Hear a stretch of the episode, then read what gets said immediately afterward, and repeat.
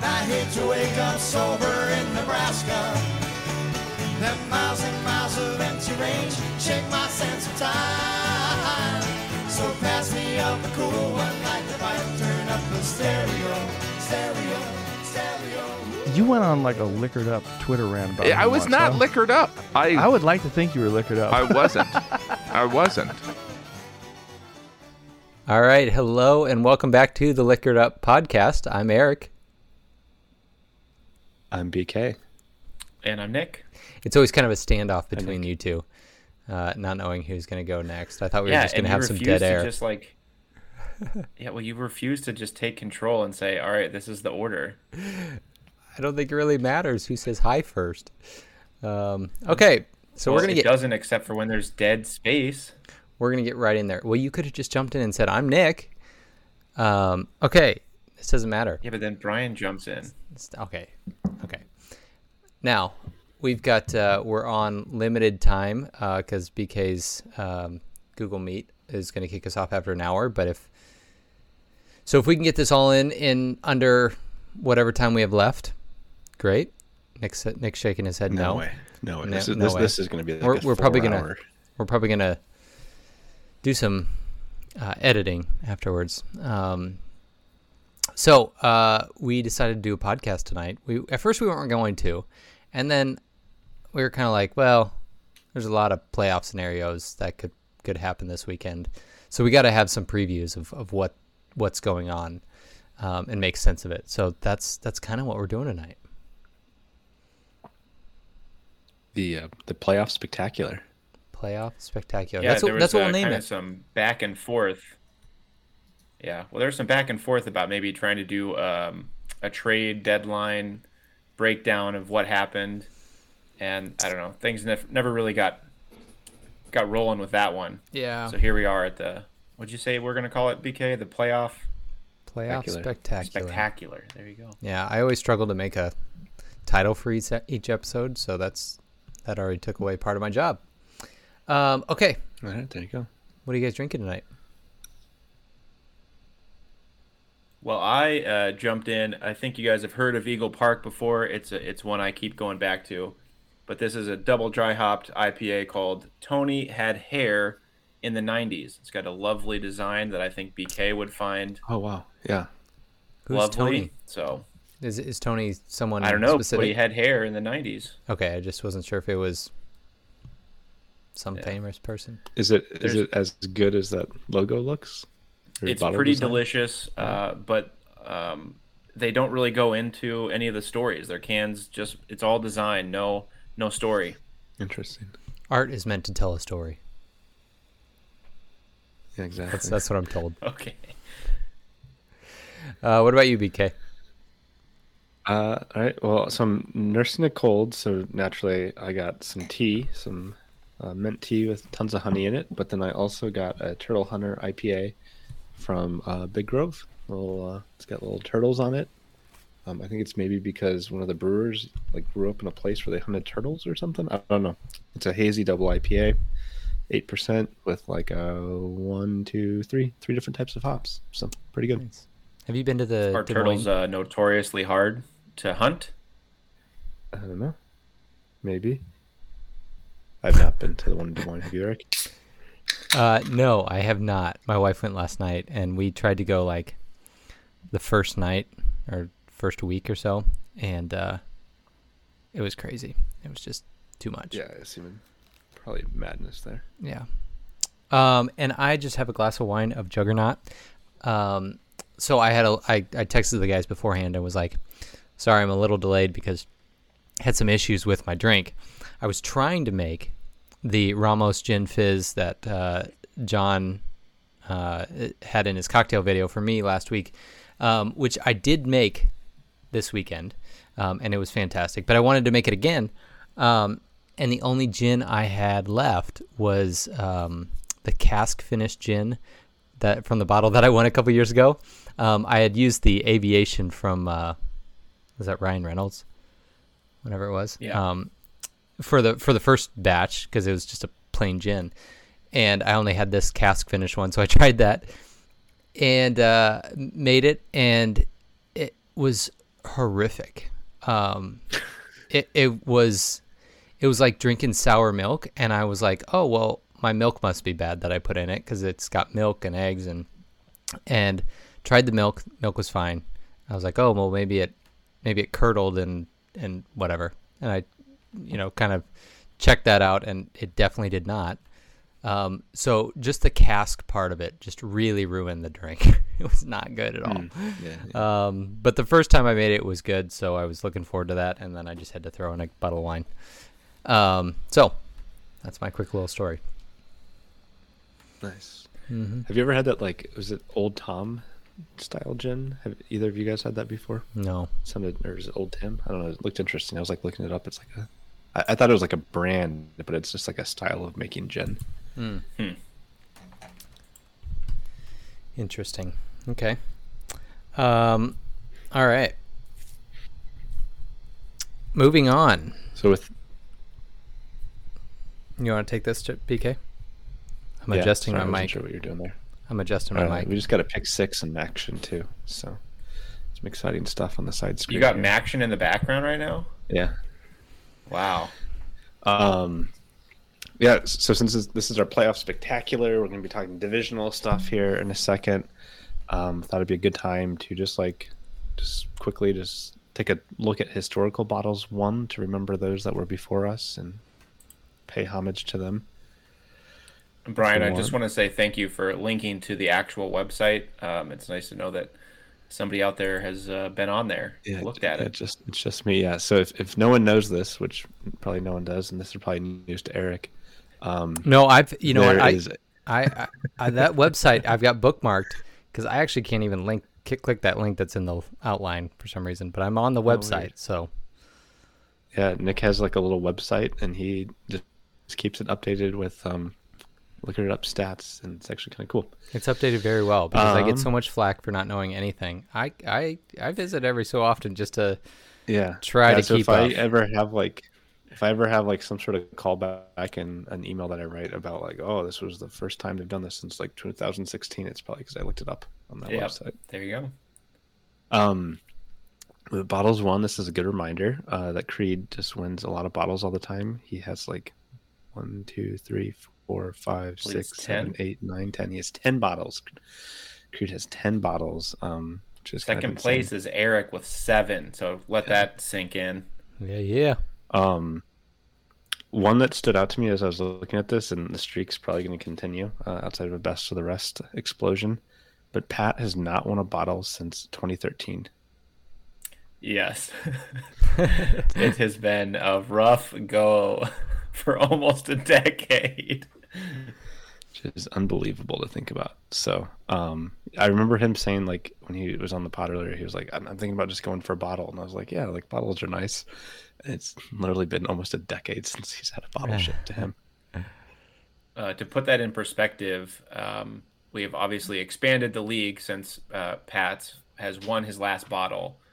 And in that time frame, Peter and Phil have combined to win 4 bottles since being added to the league. I did not realize Pat was that bad consistently. And I mean, that's a long time. Yeah. Honestly, Pat's problem has been that he's been consistently mediocre. So he almost always finds a way to get the 5 or the 6 seed going into the playoffs and gets annihilated. So I think this year he was like, I'm just going to tank hard. I'm going to make sure I get best of the rest. And then at least I have a chance to win a bottle. And I think, it's going to be a tall order for sure, but it's probably his best chance in maybe a decade. Let's see. Is there anything else interesting here? Casey is on a nice little run. We'll talk about here in a second.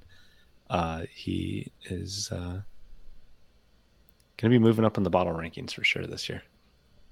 So one thing I will say, and we'll get to this a little bit later. So if you're looking at the current standings of bottles won, it's not going to look correct. But the only person that has never won a division title is Alex. So I thought that was kind of a cool little stat as well, everybody's won a division here. Yeah. And, I mean, he's in the league. And Alex, I don't know what to tell you. I mean, he's been in the bottom shelf, or what's it called down there, the well, since the creation of the divisions. I think they call it the dungeon or something. I'm not even sure what they call it down there. Yeah, it's let's see. Let's go to the little pod tracking. Alex lifetime in the well is, I got to add this year. He's 3-8 currently. 3-9, my bad. He's 3-9 lifetime in the well.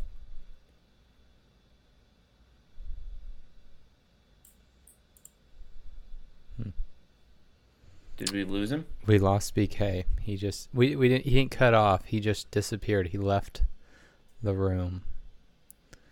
I guess we move on. Let's move on. BK's done with that. Let's take a guess real quick. What do you think's going on? He muted, so he's screaming at his kids. Yeah, you think so? I was gonna say maybe his kids are screaming, and he's taking care of that. He didn't even tell us what he was doing. He just got up and left, muted and left. It's very strange, people. Here he is. He's back. He's back. All right. It's what happened there, BK? We were all guessing. Oh, I had to get the baby monitor. Oh, that was it. Okay. Yeah. Right. You had to mute for that. Did you guys see me hobbling? What? You muted for that. We just thought you were like screaming at your kids or something. No, I did not notice you were hobbling. What happened? Oh my God, I don't even want to say. I don't know. You can't start it. And then not. Eight people are gonna. Yeah, I can't say that. No, I slipped on the stairs and I thought I broke my leg. I checked to see if this bone was outside the skin when it happened the other day. Oh God, it hurt so much. So it's pretty bad. So still not fully recovered yet. All right. Well, should we move on after historical bottles won? You know, one thing too though is we were ragging on Pat. John's kind of in that same territory. He's got one bottle in 2020, and otherwise 2014 was the previous year. Yeah, and that's true. So man, we're getting really hitting on some stuff that's leading to some stuff we want to talk about later. All right, so maybe just a tease. Yeah, just a tease. I did the next bullet point, so I'll just go through this too. Something that we're talking about is I think the player pool has been something that we've talked about a lot this year. I looked it up on ESPN Plus. That does the S&P Plus as well. And the Mountain West is the 9th out of 10 in conferences and rankings this year. So part of the reason why I think everyone's really frustrated with scoring and all that stuff is it turns out the Mountain West is dog shit. Yeah, and I don't disagree that the Mountain West is not great, but theoretically, if players are playing against worse competition, shouldn't they still be doing okay? I don't know. I think it's just there's no offense though at all. They're just not scoring points. Yeah. Do you think that Jake Haener came back? He's back. He's healthy. Do you think that contributes to everyone wanting to tank or to buy or sell so hard this year? Maybe. So I guess I put it down in the playoff scenarios, but I was looking at it last year, and it's interesting. You know, right? Every vibe's going to be a little bit different. There's going to be some, people just kind of start talking about a topic. But last year, every playoff team had 7 wins, and as we'll get to, you could have 5 wins this year and make the playoffs. And the highest point scored this year is 1,300, and that would have been.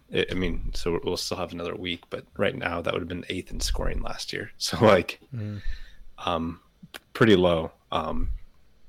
So I think just the lack of scoring, right? If you're getting 130 points, mentally you're oh, I'm doing well, even if you're racking up losses. But if you're getting 70 every week.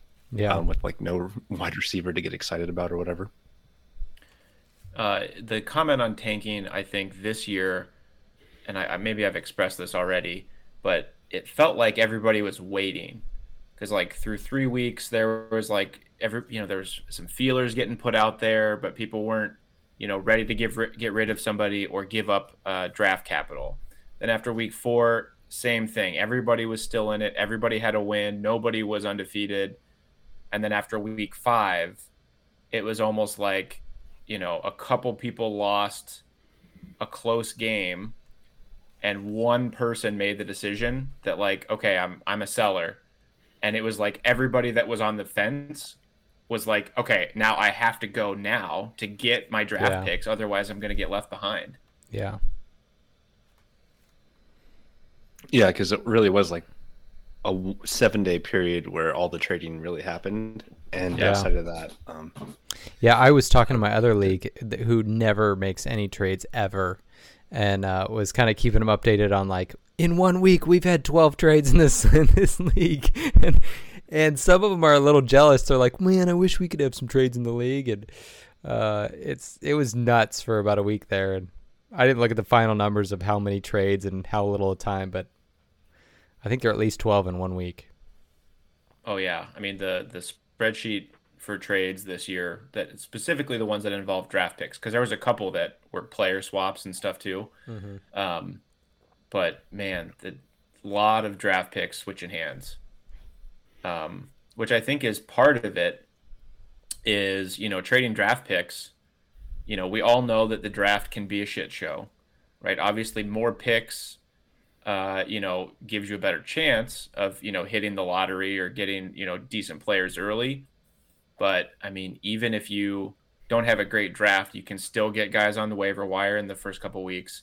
And then, fuck, you can trade your draft pick for, you know, the next year after somebody else has found a superstar. Mm-hmm. You know, so I think people are trying to look at the optimism or the hope of next year if it doesn't go perfect to start. Mm-hmm. So I think that the draft pick trading has... I don't want to say accelerated, because I mean this is what, our fifth or sixth year being able to trade draft picks. I don't know if I kind of got the sense that people were wanting to limit the amount of buying and selling, like going all in or tanking, when it was happening. So I don't know if this is something we talk about in the off season, but like, what if we limited, you could only pull off one or two trades involving draft picks, you know? I don't know if that's something we want to do. I'm not saying I'm for it, but it's just something to think about, because it did seem like the league was kind of like, man, everyone just bails really early or goes all in really early. Yeah, and I think this becomes more of an off-season topic that we can talk in circles about forever. But I think it comes down to the player pool. If you think you have something in the waiver wire that you can pick up, you're not going to tank right away. But if you're looking at the waiver, and you're like, "There's just even nothing here," then and even related to that, Brian, is it's the player pool again. But it's like if you have, you know, 2 or 3 teams that have superstars that are putting up, you know, a 15 to 20 point running back, a 30 point quarterback, like how you can't go get that anywhere else. Yeah. You know, so if you have, you know, 2 or 3 really good teams and they go out and make a trade, now they're elite teams, you know. Yeah. Alrighty. It's interesting stuff. All right. Should we move on? Yes, sir. All right. We're looking at divisions. Okay. So I think, let's talk about the divisions before we get into the whole playoff scenario here first. And should we start at the bottom? Yeah, in the dungeon well. In the dungeon, and I think the reason we start there is that the drama level is pretty low. As was alluded to earlier, Casey, who has never won a division, has locked up the well this year and will be competing in 2023 in the Call division. So congratulations, Casey. Brian, do you have like bottle announcements at some point? Yeah. I definitely have picked out the bottles and know what they are, but did not sign an agreement to give that exclusivity away tonight. But we do have bottles picked out. One of those has Casey's name on it, so way to go, buddy. Does. Yeah, I think we got to take like the Vegas approach and not crown him until the regular season is over.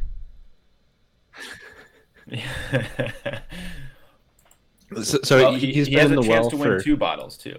So he's been in the well for 5 years or whatever. Do you think he tries to decline a promotion? He's just like, this is actually, these are my people. Well, actually, his progression through the well, last place, second place last year, narrowly avoided a promotion last year, but now it's time for the call up. But he's doing it right. He acclimated, got to know his opponents, tested the waters, figured out what he needed to do to get out of there, and he did it.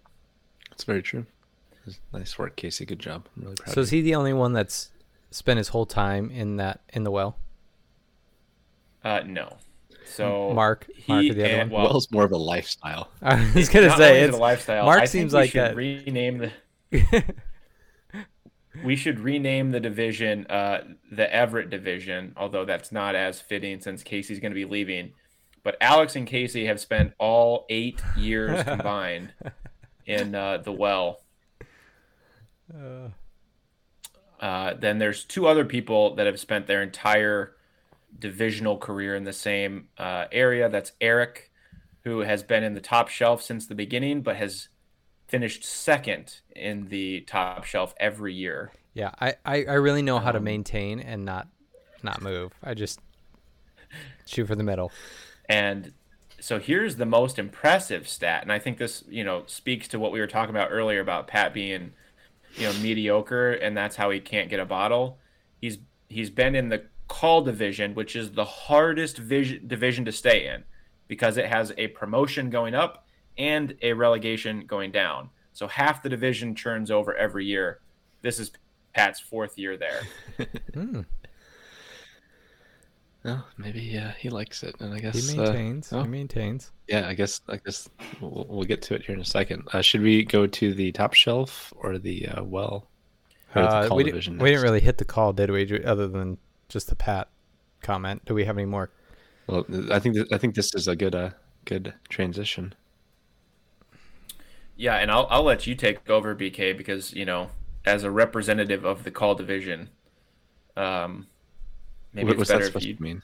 I don't know. Represent. I'm still definitely in the top shelf. I'm in the top shelf until. No, sorry, me as a representative of the call. Okay. It makes sense for you to give commentary on it. Oh, so it's an I'm in the top shelf until party. October 31st, 2023. Yeah.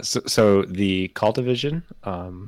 Has just one of the most exciting games of the year this season, this weekend. So Nick is in this very weird position where if Nick wins, he wins the division. Is that correct? That is correct. But if you lose, you are relegated. Is that also correct? That is also correct. Wow. Oh, wait, no. Well, no, because... Yeah, that is correct. Because what about... Who are you playing? So I'm playing Pat. Okay, and that's why. Yeah. But also could John if John loses, could he get relegated? No, so John just beat me last weekend, which is why if that's Pat wins, Pat and Peter go to 2-1. Jeez. And Peter would win the division on head to head. But John just beat me and we would both be 1-2. So I would get relegated. Yeah. Okay. So yeah, wow. Big week.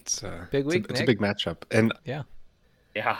I think what's interesting about this, and we'll see if Pat has anything up his sleeves this year, because he's been so defeatist.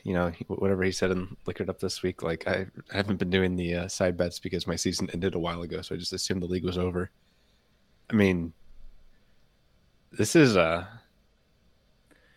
200 South Lynn Street brawl. Like this is Auburn here. Knocking Alabama out of the playoffs or something like that level. Yeah, it is. It is the Iron Bowl from a few years back. So yeah, I think it's exciting. I think what's interesting, I had to ask you, Nick, is since Pat's been so defeatist, I was like, has Pat given you the trophy already? Because he saw you a few weeks ago. So in theory, he could have just been like. I don't think I'm going to win this season. I'm just going to give it to you now. Stay save some shipping costs. You know, let's.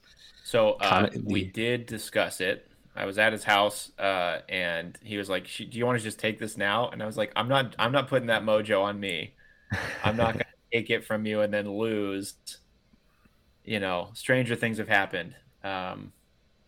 But the only positive I have going for me is Pat's not going to listen to this podcast, so I'm not sure he's even aware, you know, the magnitude of the matchup.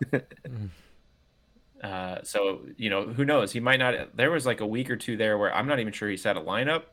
When we were down in Oklahoma, it was like almost an hour to kickoff, and Pat was like, "I guess I'm going to set a lineup to play BK." And like dropped half his team, end up winning. Yeah, I mean that's like what pisses me off, right? Because we're like, there's nothing on the waiver wire, and then here he just picks up like some random guys while he's drunk, and he's like, "Oh, I won!" And why do I even waste my time with this?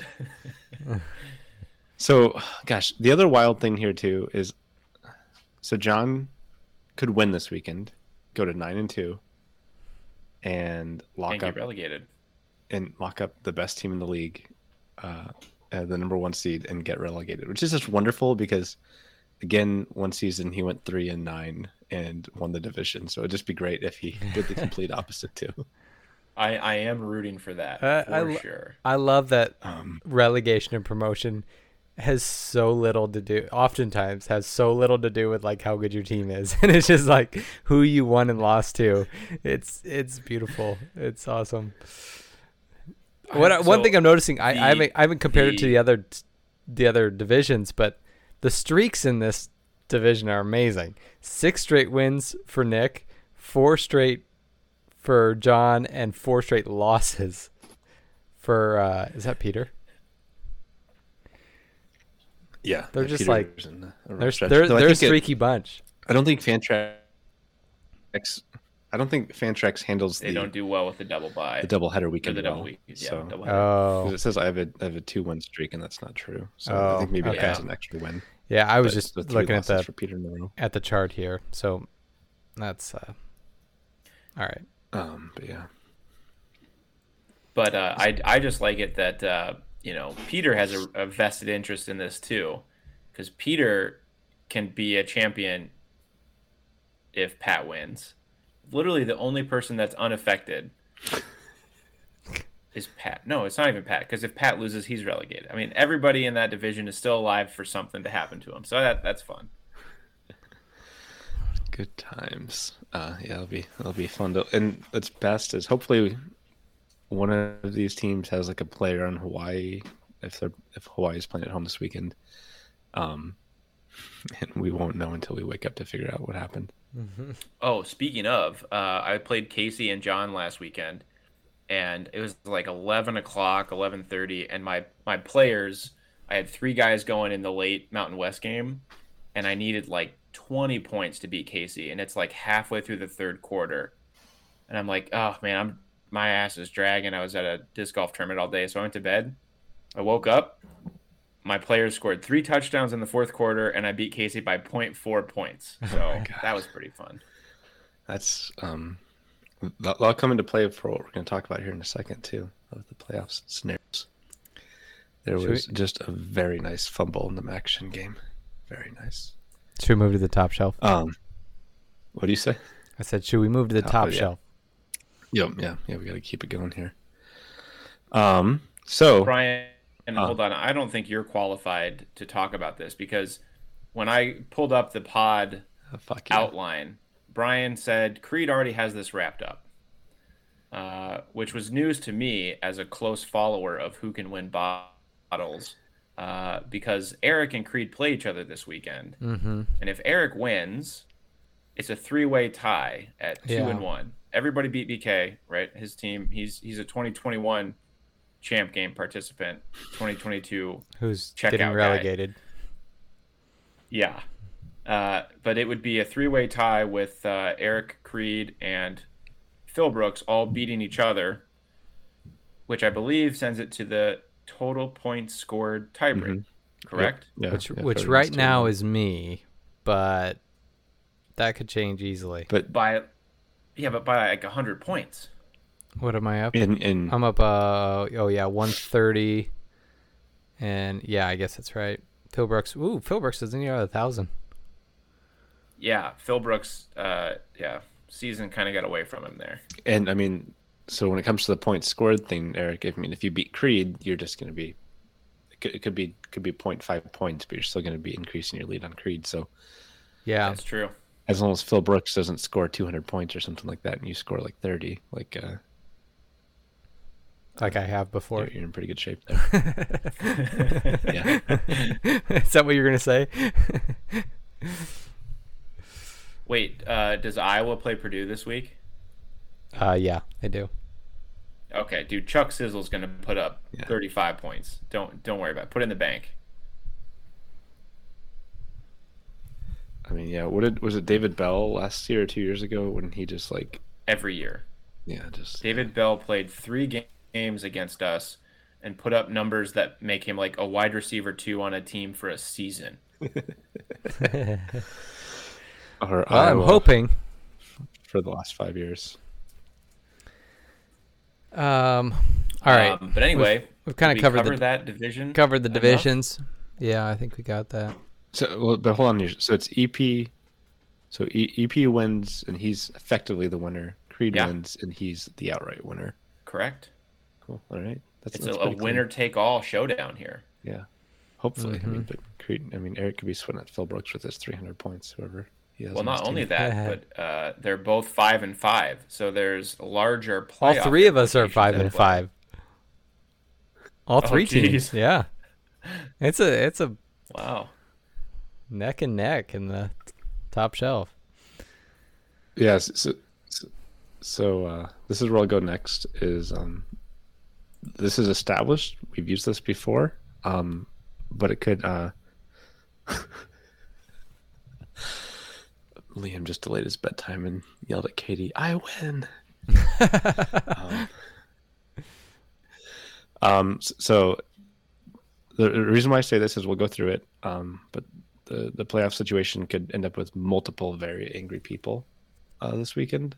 But this is established. We've used it before. But the way the playoff tiebreakers go, it's the combined head-to-head record among the tied teams.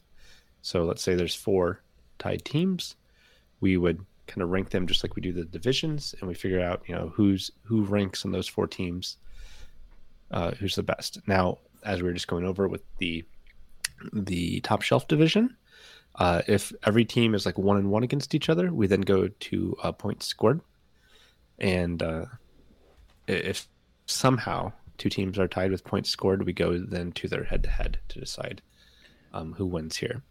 So I just want to make sure we get an example of this, where we were just talking about the top shelf, where Eric, Creed, and Phil Brooks are all tied.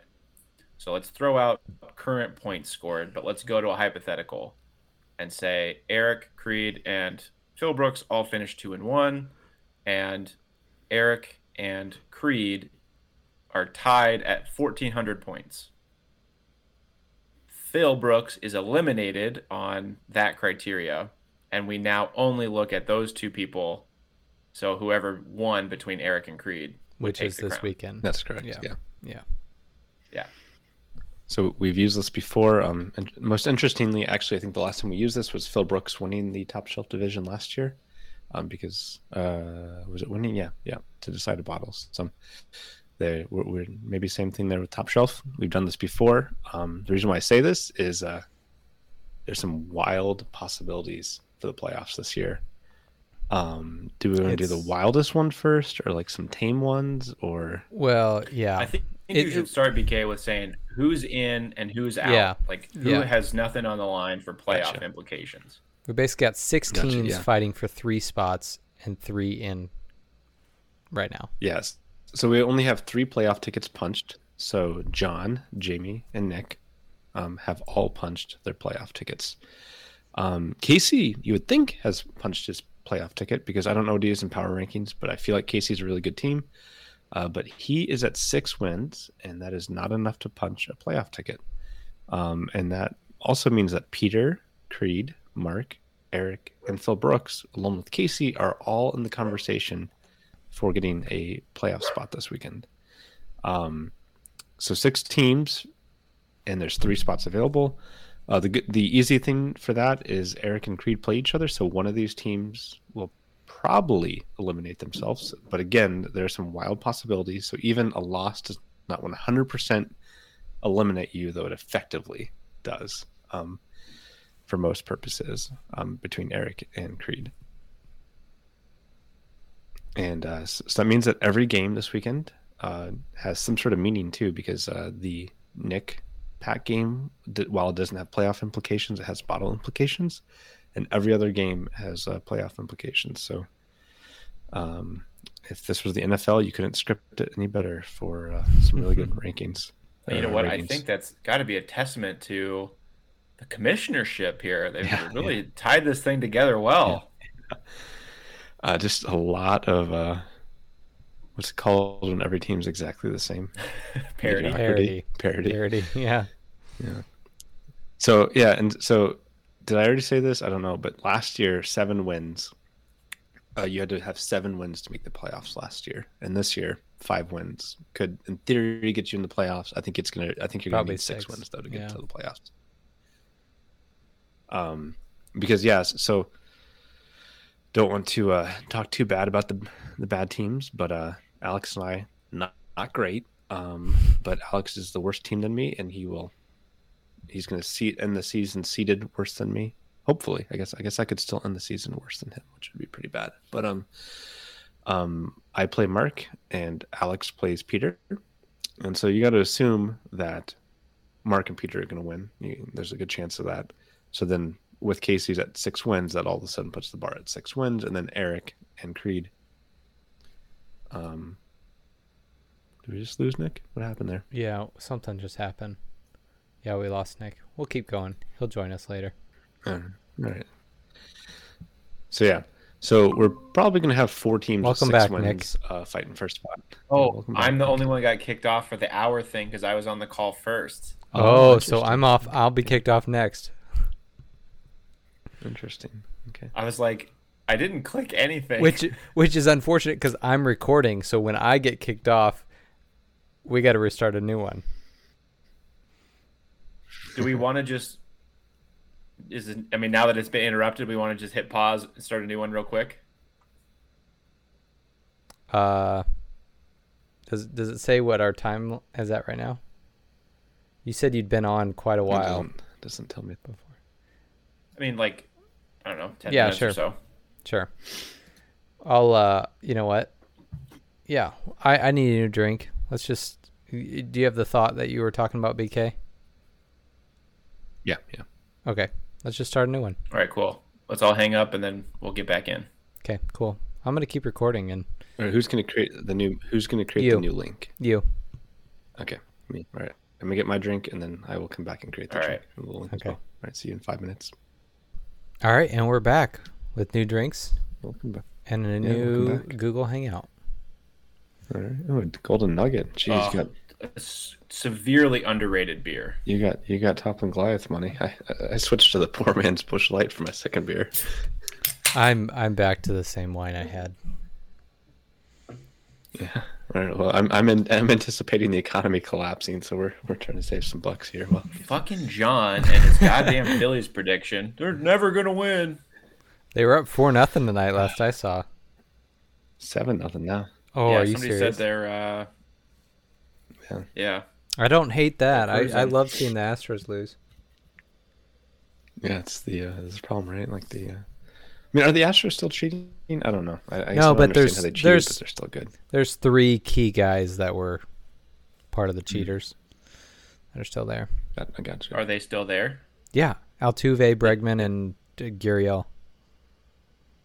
Okay. There might be more, but those are 3 key ones. They were banging on trash cans to tell people what the pitch was, and Altuve had a buzzer on his nipples to tell him if it was a curveball or a fastball, and. Yeah, buzzer on the nipple sounds fun to me, so maybe that's just what he's into. Yeah. You know what? I hope that's John's next drink. The old nipple buzzer. Alrighty. Back to things that really matter, and not MLB baseball. That's just crooked and fake anyways, since the 1919 Black Sox. It's been crooked from the start. All right, so back to where we were. Yeah, Brian was going through scenarios. It's looking pretty likely that we're going to have a four-way tie, or for possibly, because so Casey's a wild card. He's playing John, and we've kind of established John's probably one of the better teams. Now, the interesting thing is Casey has more points scored, and I don't know if Nick has kind of like done any work to determine if that's like Casey scores like 170, then he's scoring 70. If it's like you can kind of expect Casey to score a certain amount of points, but Casey probably has the hardest game of this weekend going up against John. And then the Phil Brooks is also, they got a tough game. They're going up against Jamie, I believe. So it's possible that they're going to stay Casey, at 5 wins. To put this in perspective, Casey is one of only 2 teams this year that have scored above 100 points every week. His lowest score so far this season is 105.3. John, on the other hand, kind of puttered through the first half of the season and has a low score of 73.7. That's not good. Yeah. Casey also has the highest of highs, highest score in the league so far this year. It also belongs to Casey. So not only does he have the lowest floor, he has the highest ceiling. So okay. Yeah, so his 6-4 is kind of surprising. Yeah, it's some bad luck. Yeah, and literally, as we talked about, he lost one of those games by less than a point last week, and he scored 125 points. So like that's nothing to sneeze at. Yeah, so I could see that game. I think that's a coin flip, really. I think if you want to argue Casey's the second best team in the league, I'd let you argue that. So Casey could easily be a shame if he missed the playoffs. So I have been going through some scenarios, and that is possible. And maybe that's the first one that I could do. If Casey doesn't make the playoffs, he's got to be the favorite to win best of the rest. Yeah. I mean, maybe. Maybe he tanks. Maybe he throws. He sits his whole bench, and then he just gets a bottle by winning the battle best of the rest. He doesn't even have to work for it. Do you know who would be super pissed with that? Is Pat. It's a free bottle, Casey. Just consider it. Just consider benching your whole team. Get a free bottle and the best of the rest. Championships are overrated. Oh, man, that'd be so funny. And while you're looking this up, BK, seeding, right, obviously the first week is the Battle Royale, but after that, the seeding is highest remaining seed against lowest remaining seed in the semis, right? Yeah. Yep. So you get seeded. Seeding obviously doesn't matter for the Battle of the Royale, but if let's say in the Battle Royale, if the team that is seeded 6, they go on, and the team that's seeded 1 goes on, then they would play each other in the semifinals. So it still does matter. I can't find it, but I swear there was a way that Casey could lose this because, or maybe not. Oh, you know what? So Casey's in a good position here in general, because so there's 2 he's negatives. Got a whole game lead over everyone else. What do you say? Because he's got a whole game lead over everyone else. I mean, pretty much got it. Casey has. So in the grouping of this 5 teams, so in Eric, Mark, Peter, Phil Brooks, and Creed, Casey is 2 and 3 against y'all. So he's not standing-wise, he's not the best, but his 2 of his 3 losses have come against you, Eric, and Creed. So no matter what, he's going to lose one of those losses. They're going to drop off. Yeah. So that helps him a lot. Now he's going to be in some trouble if Phil Brooks gets to 6 wins, but I think then that is going to, if you just look at the possibilities of the reality of what will happen, Mark and Peter are going to go on. And so then that kind of helps him because he has the total points scored, which is going to help him in a lot of tiebreakers if it comes to that. So maybe we'll go through one possibility. So we could end up with a 4-way tie where Creed beats Eric. I'm sorry, Eric. Phil Brooks wins to get to 6 wins. Mark wins to get to 6 wins. Casey gets to loses, and then Peter also loses. So Peter is not in the conversation anymore. So the final 4 teams are Casey, Mark, Phil Brooks, and Creed. In that case, Creed goes on right away because he's 3-0 against those teams. So he's sitting pretty. And then we have a 3-way tie with 1 and 2, where each team is kind of 1 against each other in those 3. So we go to total points scored, and then Casey would do well, and Mark would do well in that. So that's kind of one possibility. Does this translate well to phone calls, video calls, podcasting? I think yeah. Well, it's okay. Okay. So where it gets weird though is Phil Brooks is in a really tough position here, no matter how it shakes out, because they who are their losses against? Phil Brooks' losses are against so Mark, Peter, and Creed. Yeah, Mark, Peter, and Creed. So if Eric wins, or if Eric loses, then all of a sudden they're in trouble because they're kind of underwater there, because we can assume. So Phil Brooks's ideal scenario is for him to win, Creed to win. Today. Sorry, they are pronouns. Perfect scenario. Oh no, sorry, they want Eric to win, correct? Because they have a head-to-head win over Eric. Yeah. Yep. Okay. Sorry, I'm new to this pronouns thing. Sorry, Phil Brooks. Jeez, have some respect.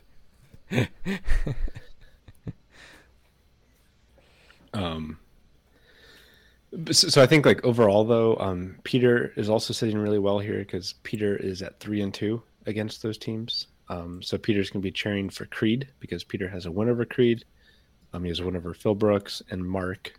And a loss against Casey and Eric. So if Eric loses, then all of a sudden, in most tiebreaker scenarios, Peter's going to be looking pretty good because he's going to be having the wins over everyone.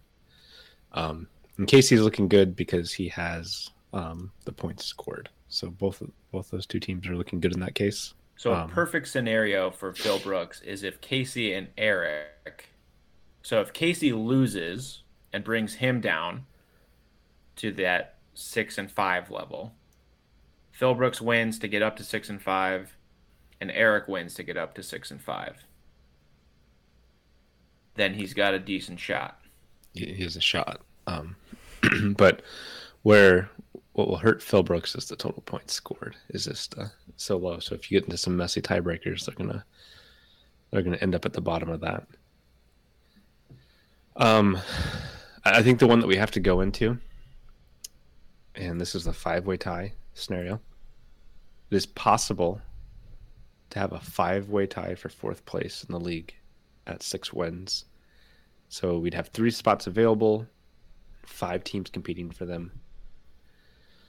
So for this to work, Casey has to lose, Peter wins, Eric wins, Mark wins, and Phil Brooks wins. Maybe a little unlikely there. Because this one is actually pretty likely because I think Eric and Creed are kind of a coin flip this weekend. But Phil Brooks has to beat Jamie, which might be a tall task. Yeah, it could be. But if they get over that, when you put all these teams in the matrix together, they're all 2 and 2 against each other. So we have a 5-way tie for 4th place. Geez. We have a double 5-way tie where every team is 2 and 2 against each other. Because apparently Creed is the wedge where he kind of creates some wins and losses. Everyone else is just done 50-50 against each other. And then we go to total points scored. Where hate to break it to you, BK, but I might have found a fly in your ointment. Oh, no. No, never mind. Okay, yeah.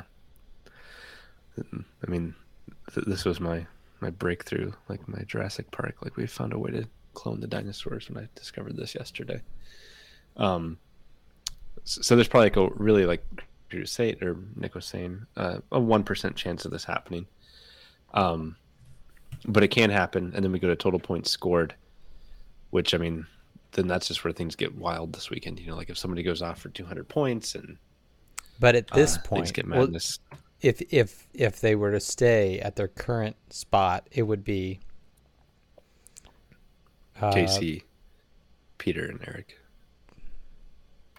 I missed Casey. Yeah, Casey, Peter, and me. You're right.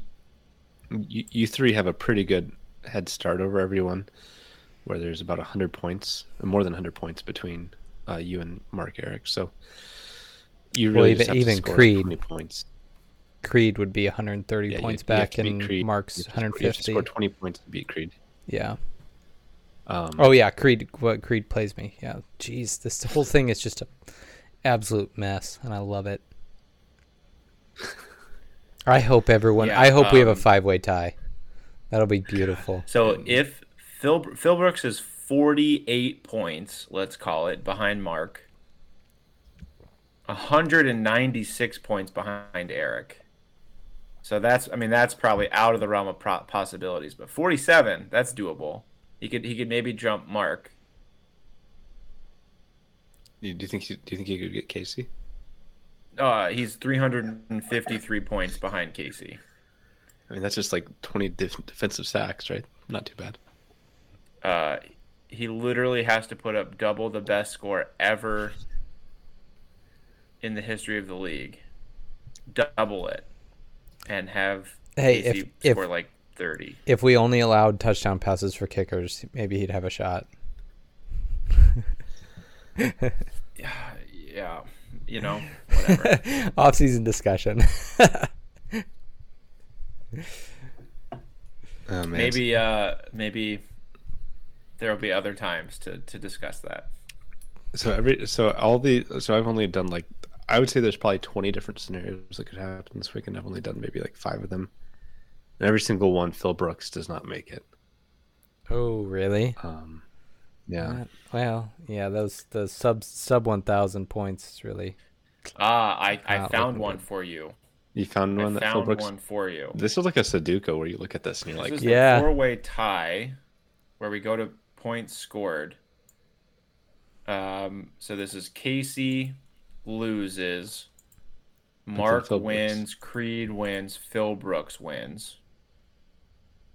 Oh, you know what, mother effer. Total points scored. Yeah, why did you put Creed on the bottom with all his wins? I was assuming this was from the top down. Yeah, Phil Brooks is pretty screwed. Let's figure this out live. So Phil Brooks has wins against Eric and KC. This is good shit, Eric. I know. It's just hard. You got to have something in front of you to follow. If someone's just listening to this audio, they're lost. But keep going. Okay, keep going, BK. I want to hear this. Phil Brooks needs to go up against Casey and Eric. Yep. Right? Yes. So that's a Casey loss and Eric win, which would effectively eliminate Creed. So he needs Mark to lose. Boom. Phil Brooks is in the playoffs. So he's got one path in 20. So he is... he is the biggest fan of BK. No, of BK. He needs Mark to lose. But he needs me to win. Well, I mean, he's a fan of a lot of people, but the biggest upset would be BK beating anybody. Yeah, I won 500 last weekend. So yeah, he's a big fan of Eric, and he's a big fan of BK. So hey, he's a fan of the pod. Oh, man, I did not game this one out.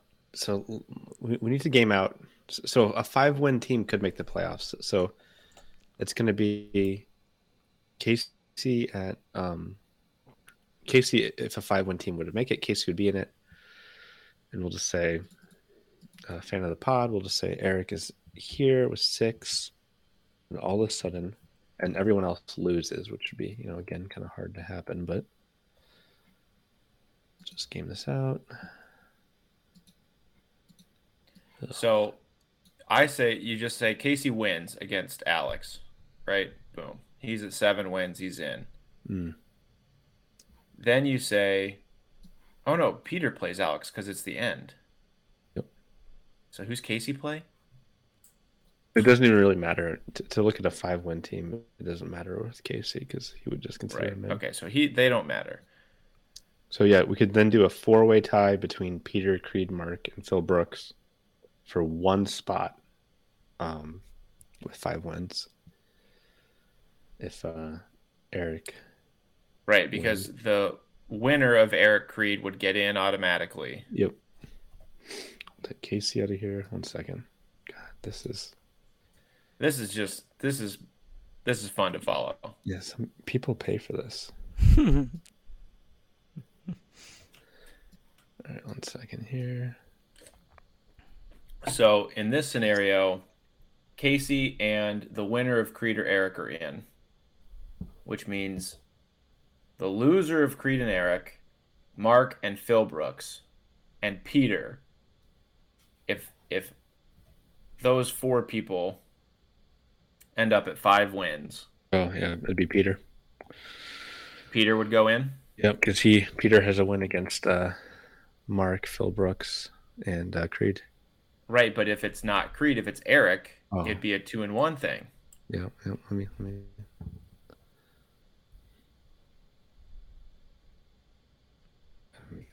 One second. I'll just kind of mumble because there's dead air. I'll describe my glass of wine. It's got some hints of. Yeah, what's the viscosity on that? I mean, it's sticking to my glass. I don't know. Is it a 7?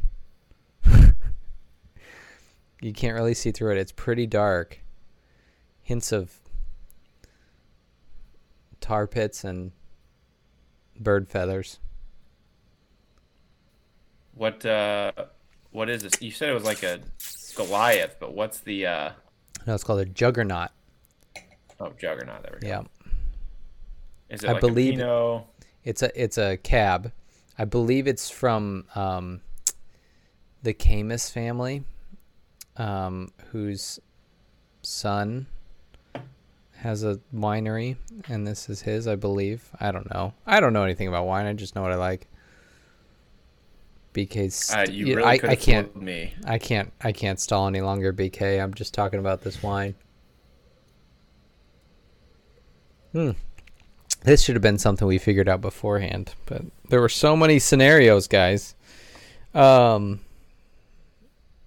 I'm curious while we're talking.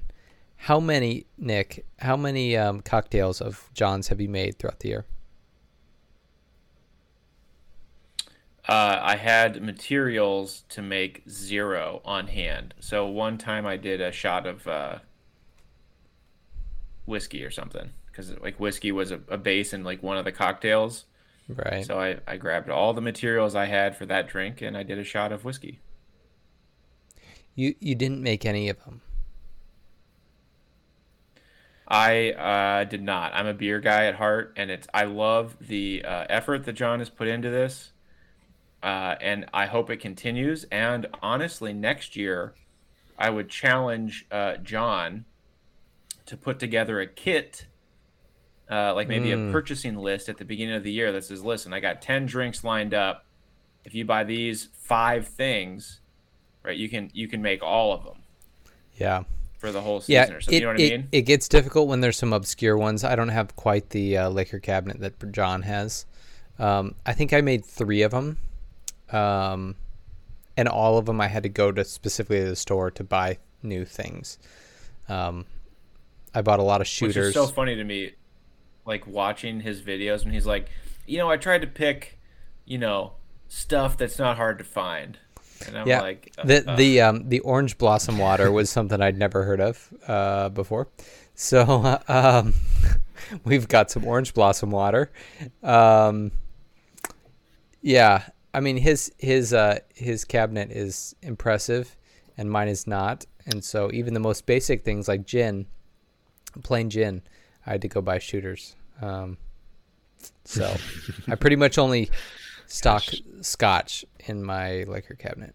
I'm with you. I'm either beer or wine, or maybe a scotch. I'm not an alcoholic. I'm just doing one drink, and they're like, sure, sir.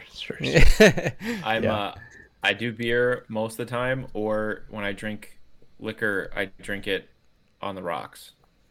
Yeah, that's pretty. Yeah. Like everything I buy is something I can sip on. I do. I'm with you though. I do love watching the video every week, and I'm like, I listen to it, and I look at the drink, and I'm like, oh, I have time this week, or I can you know, like, I can get to the liquor store and figure this thing out, or I don't.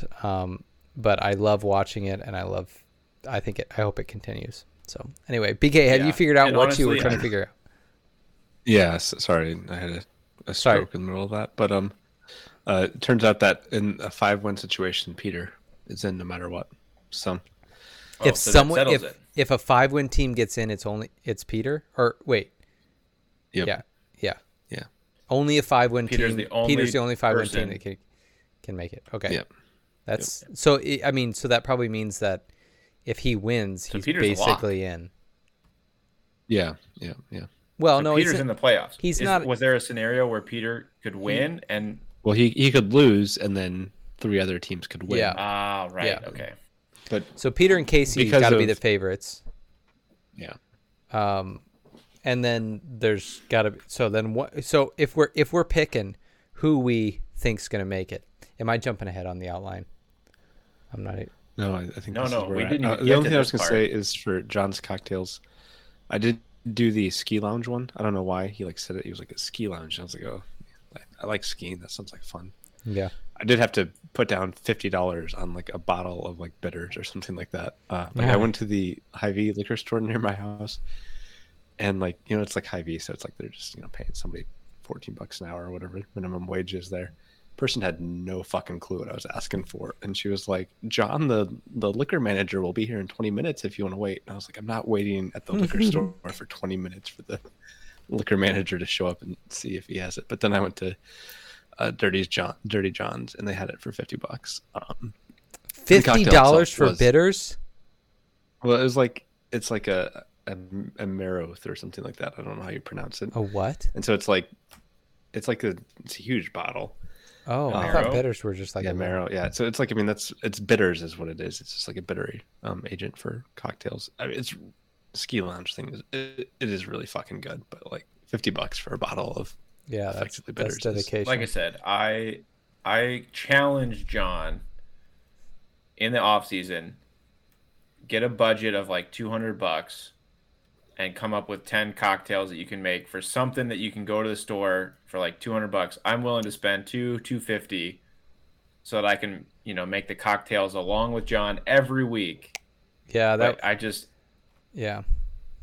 have the direction. I don't have a base cabinet to start, let alone all these other mixers. Yeah. Yeah. He's got an impressive, liquor cabinet. Okay. So if we're predicting what we think will happen with the teams that are on the fringe.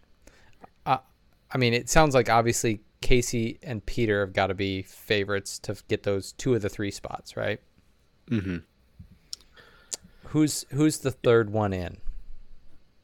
I think it comes down to the winner, Creed and Eric. Which is really kind of fun that the 2 of us are playing the last week. Oh, I wish I wasn't. Oh, you know what? It doesn't. Yeah, because it depends on what Mark does. Because if Eric wins and Mark wins, Mark has the head-to-head. But if Creed wins and Mark wins, Creed has the head-to-head. So we're picking who we think. So we think, well, okay. I think it's safe to say let's go. Well, let's go with the matchups, right? So we know the 5 teams that are on the bubble, and I think let's just say Casey's in. So we got 4 teams. Only 2 of them are playing head to head. So who do we think is going to win between me and Creed, Peter and Alex, and Mark and BK, right? Those are the 2. Well, Peter and then right? Mark. We think Peter wins. We think Mark wins. So Peter then it really and Mark comes, wins. I mean, literally, it comes down to Creed. It could go any way. Yeah. I mean, this is why I did the five-way tie, because the five-way tie is actually it's possible. I mean, I guess I don't know.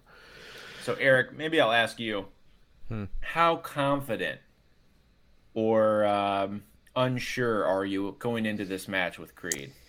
You know, so if I back up a little bit, my first trade with BK, listen, okay. I mean, we could go back to the draft. I get Doug Brumfield and Aiden Robbins, and one other was it Charlie Jones was in the same Chuck Sizzle baby was in the same trade. Robbins and Brumfield, neither one of them made it a game. Okay, so that was a horrific trade, just terrible, because neither of them have made any impact whatsoever. Now Brumfield's supposed to play this weekend, and Robbins is questionable, so they may play this. So I've got this decision between, like, because JJ McCarthy might be the most boring quarterback that I've ever seen, because of Blake Corum. So like as I'm going through, and let's just go to Jackson Smith-Njigba, the greatest wide receiver in the country, who has not played a single freaking game. And all those guys are questionable. All those guys could play this weekend. So I'm not feeling great, to be honest. Like, with my quarterback situation, I need one more wide receiver. So I kind of think I take the loss, just because there's so many questions, there's so many injuries, and I don't think even if the injury guys come back that they're going to be playing at the top of their game. So I think I take the loss, and I miss the playoffs and win best the rest. Oh, I like it. So in this scenario, Creed, who went tank mode, makes the playoffs. Yeah, that hurts. And me, who went buy mode, misses the playoffs. Yeah, that hurts. That hurts. But I mean, you get put into a position of easier bottle, I guess. All right. Yeah, I'd rather. So I game this out a little. I game this out a little bit more. And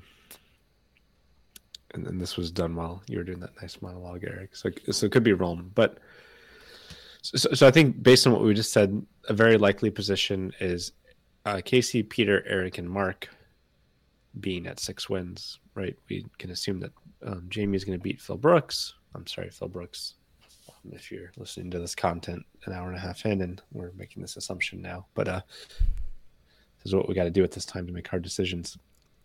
We then, looking at that situation, Casey and Eric are in, because they're 2 and 1, and then it goes down to a head-to-head between Peter and Mark to decide that. And Peter beat Mark, so Peter's in that situation. So if it's those three, presumption win. But if we go to the other side, if it's Creed who wins, and then Peter, Mark, and Casey the same, Mark is out, and then it goes Casey. But then we actually get into a nice three-way tie. But since it's a three-way tie, all those three teams make it, and we have to just figure out by points scored for seeding. So then it'll be Mark is out, then Casey, Peter, and Creed. So Mark's out in both those situations. Is that right? Yeah, if he wins. Yeah, a few wins. Which is, likely. Yeah. So yeah, I mean, I've talked myself into Casey and Peter and the winner of Eric and Creed making the playoffs. Yeah, that sounds. But there are scenarios where other situations, we could create other situations that happen. Yeah. So Eric, I don't want to get too into the weeds and all the trade stuff, but man, that's a tough beat with two of those guys getting hurt right away. That's brutal. And Smith-Njigba basically being MIA. He, I'm waiting for him to announce that he's just training for the NFL draft at this point. That's you know what, that popped up on Ohio State blogs this week. A lot of people were like, "Okay, guys, let's be honest. He could play.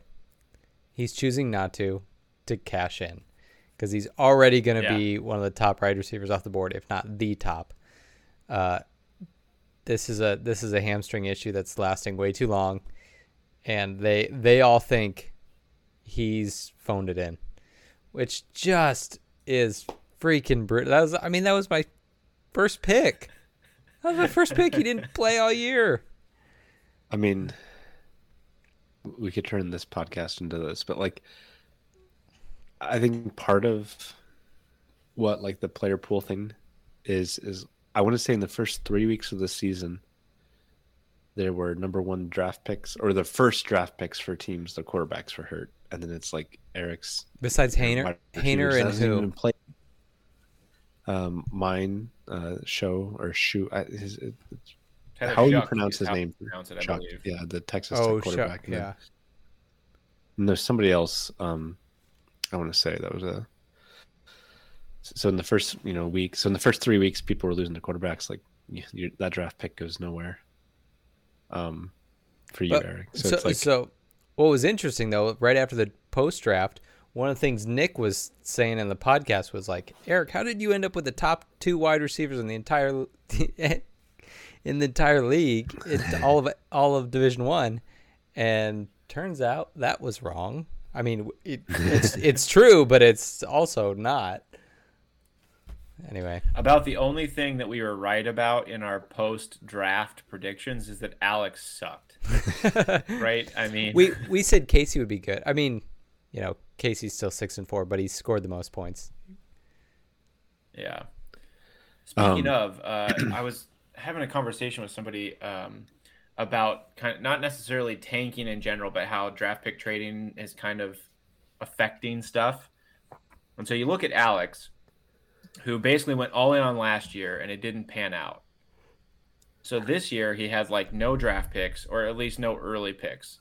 So his team was hamstrung to begin with, right? Obviously at the beginning of the season, who knows, maybe he hit a couple of lottery tickets. He did not.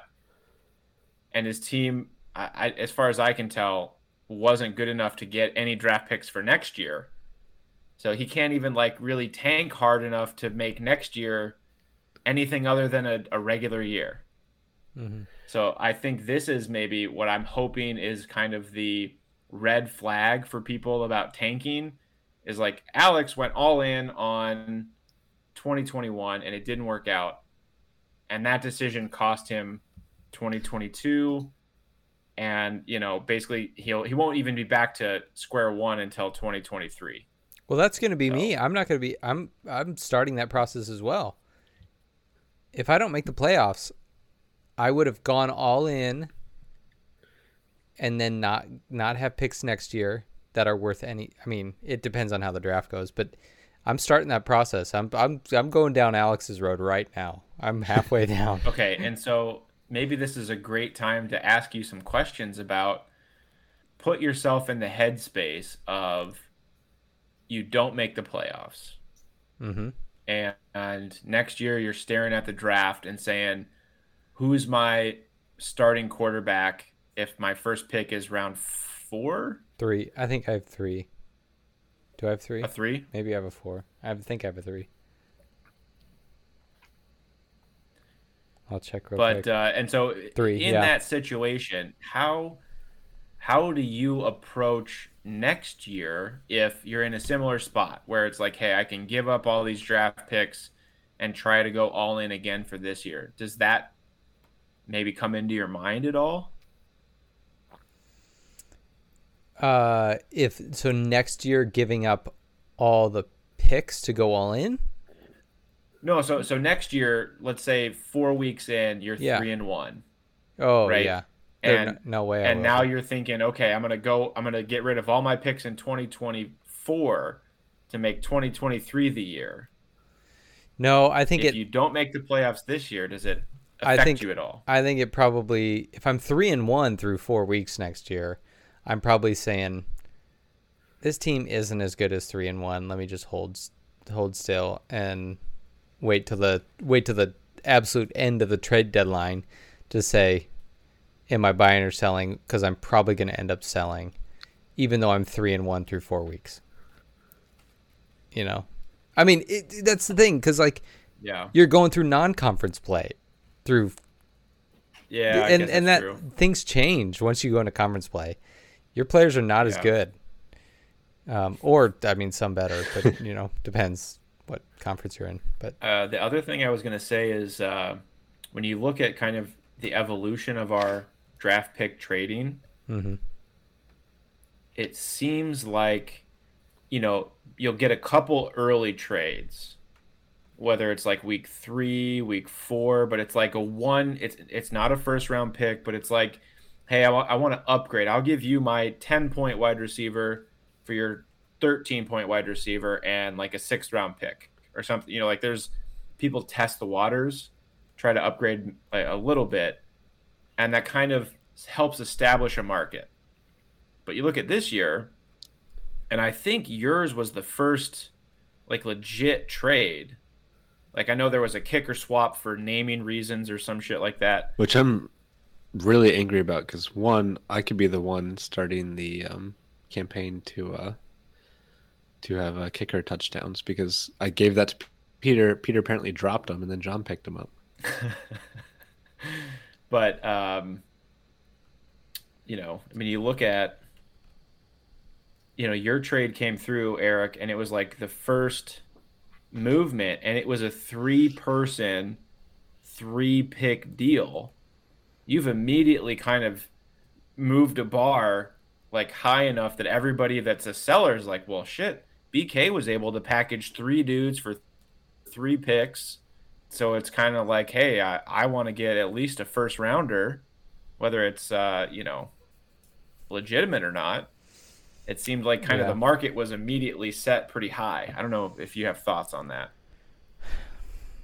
Yeah, I mean, I think I'll be scarred probably for a year or so with with doing that so early because, I mean, I feel pretty good about my team if those 2 guys stay healthy. But literally a game later, they're both out for the rest of the season. They're still out now. That was on October 2nd. I just looked it up. So it's been a month. They've both, like, I probably got a quarter out of each of them, and then they've been out a month. So I think that'll cool my jets at least for a year to be like, maybe I'll wait on that and see how my team plays out. But we are also talking in the pod about like how last year that Mark Creed trade happened even earlier. Like the trade market started even earlier last year, and we were at the point on October 2nd. I can't look at quick what week that would have been, but where we were like, is this trade market ever going to happen? Is it ever going to get kicked off? And you're right. I didn't realize it was the kind of the first trade. I mean, there was one between Peter and yeah, they're just those little ones, Peter and Alex, and Alex and Casey, probably a drinking game one, whatever. But yeah, I didn't realize it was the first one. It would be interesting to see like from year to year, like when did the first major trade go? Yeah, I've got that all here. So well, but like not just the first trade, but the first like the first society like, is ready to go. The first like real trade, you got that right? Yeah. So yeah, like in 2021, does it swing back and forth? Said. Like in politics, does it swing back and forth? Does it like does it go really early one year and the next year really late, and the next year really early and then really late? That's my guess. So that's a great thing to think about. So let's. So when draft pick trading came in 2014, it was 2014. Yeah, it was pretty novel. Or sorry, no, that's not draft pick trading. My bad. Draft pick trading came in 2018. So let's start our look there. So in 2018, the first impactful trade of this season happened in between weeks 3 and 4. and it was John trading for Damon Hazelton, who would go on to score 100 points for his team. But really, it's like pretty sporadic. I mean, a lot of the trades happened around week 7, week 8. So then we go to 2019, the next year. The most impactful trades happened basically at the deadline. So it was really late. That was when you and I, Eric, traded for Justin Fields. That was a big trade, and that happened week 7. Let's see. What about 2020? So we go to 2020 now. Yeah, 2020 is weird. Hardly any trades. Then 2021, the trade rape of the century happened in between weeks 3 and 4. So it kind of did go early, late, early, if you threw out 2020. And then this one was, what, between like 4 and 5, week 4 and 5, which is kind of moderate. Yeah, so this one, all the trades happened in about a week period, and it was after week 5 ended. Yeah, which is probably on the later end, but... Yeah, and honestly, if I look back, if you think about 2021, it almost felt like those big trades in week 3 were... like a shock, like everybody took a week or two to process. Mm-hmm. And you know, and now I think everybody was like, big trade. Like now it's not a what just happened. It's a, okay, let's go. And so I almost wonder if it's like the ramifications of seeing Creed early on went big, got these players and won a championship. Then this year we see you, it's a little bit later. So everybody's already kind of watching and waiting. You go and you make a big trade, and now everybody's like, okay, boom, I have to, like, this is the blueprint that Creed put out there. You go get 2-3 superstars and you win a title. You know what, speaking of what you said, the trade rape of the century, how that's played out this year, that both those teams are 5 and 5, and they're both fighting for those playoff spots, and they're basically they're very similar teams. Like, they're 20 points different in total points scored. So, I mean, that's still tips in Creed's favor because he was the one who lost the biggest this for this year. But like Mark put together a pretty good, decent team after that. Yeah. And credit to Mark, he has not dropped the player he picked up, right? It was Croppier that he picked up, right? Yeah, because he had to keep the name. So. I mean, it would have been pretty funny if you dropped him a week later. Well, the player's name is Cropper. His team name is Croppier. Okay, sorry. Yeah. And he's a 67-point wide receiver. It feels like it's like. It feels like it's like tectonic plates always moving, right? Because it's like you're always looking back at like, what did this person do to win a championship? Like, what do I need to do to win a championship? And then I know this year, like maybe it was just because I was better last year, but it felt like this year there was just a lot of people messaging me, like asking for players like earlier in the season, and it was okay. Like, here's another question though. Do you think, like, the willingness to go all in, people are more willing to go all in because you can still get a bottle. You get a bottle if you win a championship, division, or best of the rest. Like, if you're like in my instance, if your trade flops, you can still win a bottle. Like, and you miss the playoffs, your trade absolutely flops, and you get. You know, you get a different choice of bottle, and you don't get the glory of a championship, but you still get a bottle. I don't know. I wonder if that influenced it. It didn't consciously influence me to be like, oh, if this sucks, I'll still get a shot at best of the rest. But you know what I mean? Like, there's still a chance. Well, I definitely think that's in the back of everybody's mind, right? I mean, Pat alluded to that you know, when you do something. Well, it's interesting, but too. But I didn't think about it, Nick, when we were doing that. Yeah. So it's interesting, Nick. You were like, Alex traded last year. It didn't work out. Well, he did get a bottle last year, and it's his second bottle ever. So 50% of his bottles were won probably because of that trade. And sure, like, not a great season this year. But if you're like looking at like what's the trophy case of like Maker's Mark looking like, hey, you know what? He filled it up a little bit last year. Yeah. I guess that's true. And, you know, part of it, I want to think, is I felt like talking to a lot of people, there's been, I don't want to say angst, but some sort of emotional reaction to people tanking, you know. And I think what you just said, Eric, is an important point that, you know, even if you tank, you can still win a bottle. And at the end of the day, Liquored Up is all about the bottles. Yeah. You know, so. So do you think there needs to be more weight or more reward for a championship than there is for a best of the rest championship? You know what I mean? Like, is there, I don't know what it looks like, you know, but honestly, but to separate those in some way, even if it's little, but I mean, like, I would be to signify what's a championship and what's a best of the rest, or even what's a division. You know how we got the well called top shelf, like those. You have some distinguishing between, like, oh well, those are obviously different. I don't know. I just wonder if there's a way to like even slightly distinguish between each bottle one.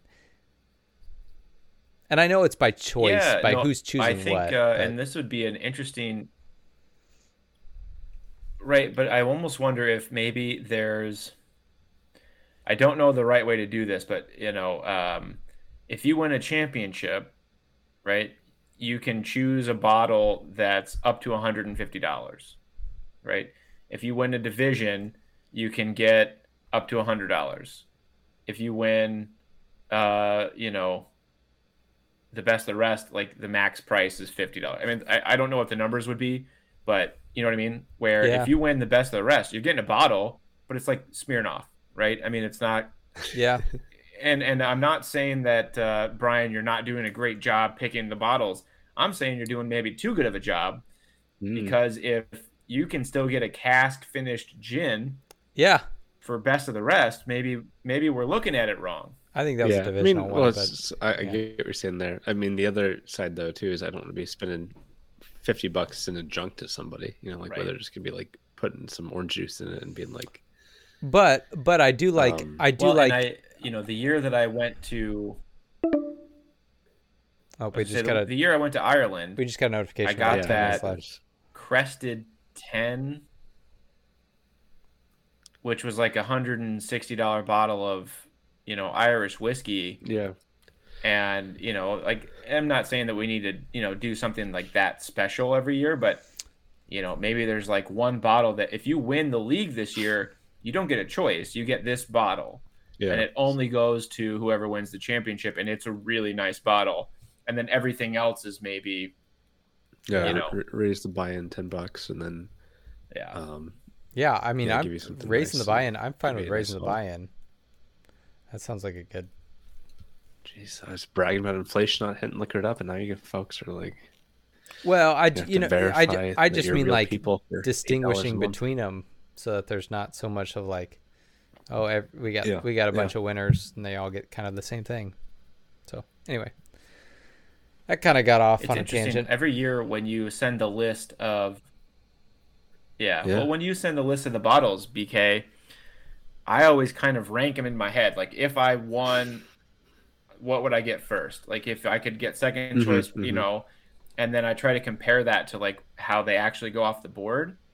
And it's very rarely, I mean, obviously everybody has. Yeah, I mean, I mean, it's definitely, I think maybe every year I've done it, it's definitely the most valuable liquor I don't think is chosen by the top person, which is, like, I also, like, like if somebody doesn't like want to drink a scotch, I don't want to send somebody a scotch they're not going to drink and enjoy. Right? It's at some point to that, but I'm just trying to think of.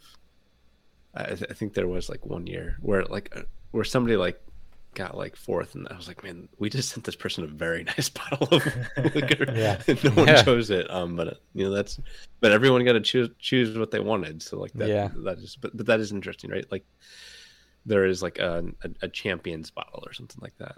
Yeah. Well, is that pretty much it for the playoff extravaganza? Yeah. So, who you guys go? I mean, we kind of did this already, but end it this way. Nothing against you, EP, but I think I'm going to root for Creed just because I love the idea of him like selling and then falling upwards into the playoffs somehow.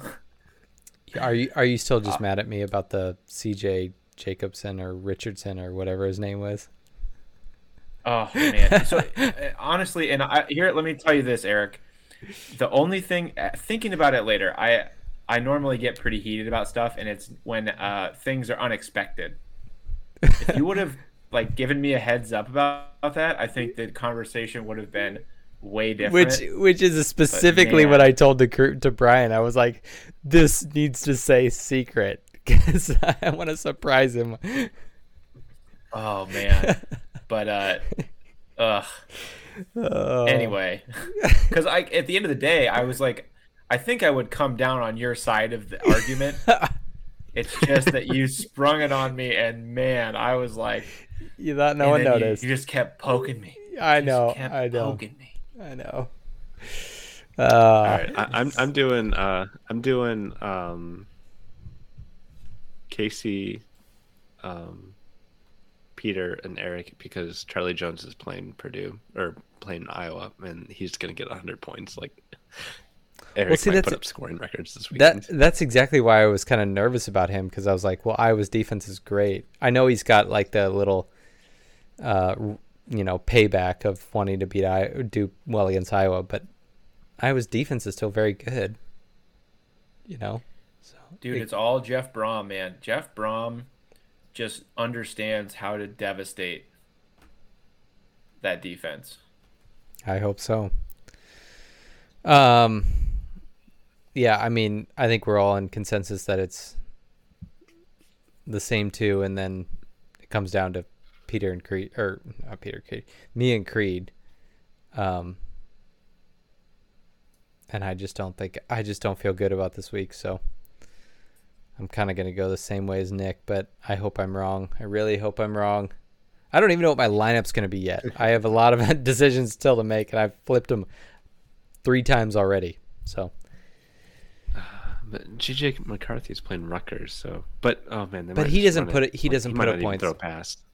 What? He might not even throw a pass. Yeah. Oh yeah. They may be done by half, but also he just like hands Corum the ball. Like I could be a Michigan quarterback right now. Also, I just want to say it feels like there's not been enough Thursday or Friday night games this year. It does. You're right. Well, I think part of that is the Thursday night game used to be so much fun, and then the NFL always now has a Thursday night game. So I feel like the college football is kind of cleared out from Thursday night.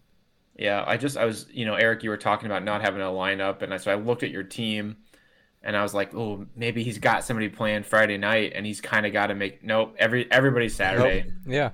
Yeah. Just everybody. It feels like it's been about 3 or 4 weeks of just like all Saturday games.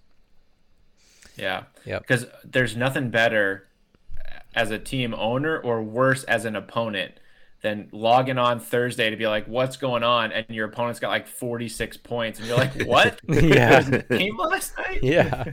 Yeah. Yep. That is. All right, we got no Hawaii home game this weekend, so okay. If somebody's willing to stay up till midnight, they can probably figure out who's in the playoffs. All right. Well, we got any other thoughts?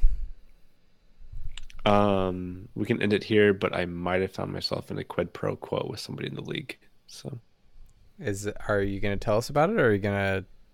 I think that's cut it. Cut it right there. Wow. Sing along. Bye. See you later, guys. Wake up sober in Nebraska. Clap your hands. The miles and miles of empty range shake my sense of time. Smoke them if you got 'em. So pass me up the cool one, light the pipe.